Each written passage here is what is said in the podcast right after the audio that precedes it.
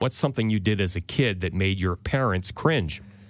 I've been trying to think about it for me. Yeah. See, I And- made my parents angry, but cringe. I don't never know. made them cringe because as a kid,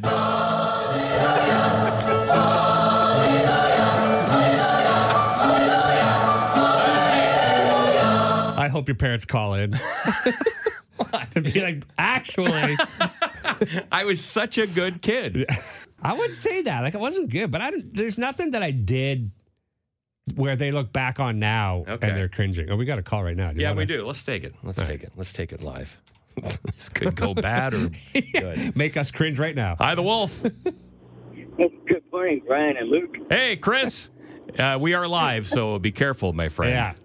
Uh, you got you got a quick story for us? Yeah, quick story. Uh, my grandfather had a a can of solvent on his workbench. A can of And I what? thought it was uh, just a solvent of some sort. I thought Solvent. it was Solvent. paint thinner. Okay. Hello? See, I'm cringing right now. you said p- it's like a paint thinner. Okay, go ahead.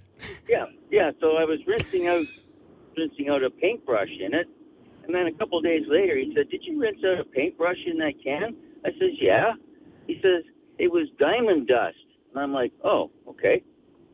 What's what's I guess it diamond was dust? Really expensive. What diamond dust. Yeah. I- what is it? I have no idea what he was doing. I I'll, I'll have to Google it later today. Now that Oh, I'm that's- reminded of it. I'm so glad we answered the phone.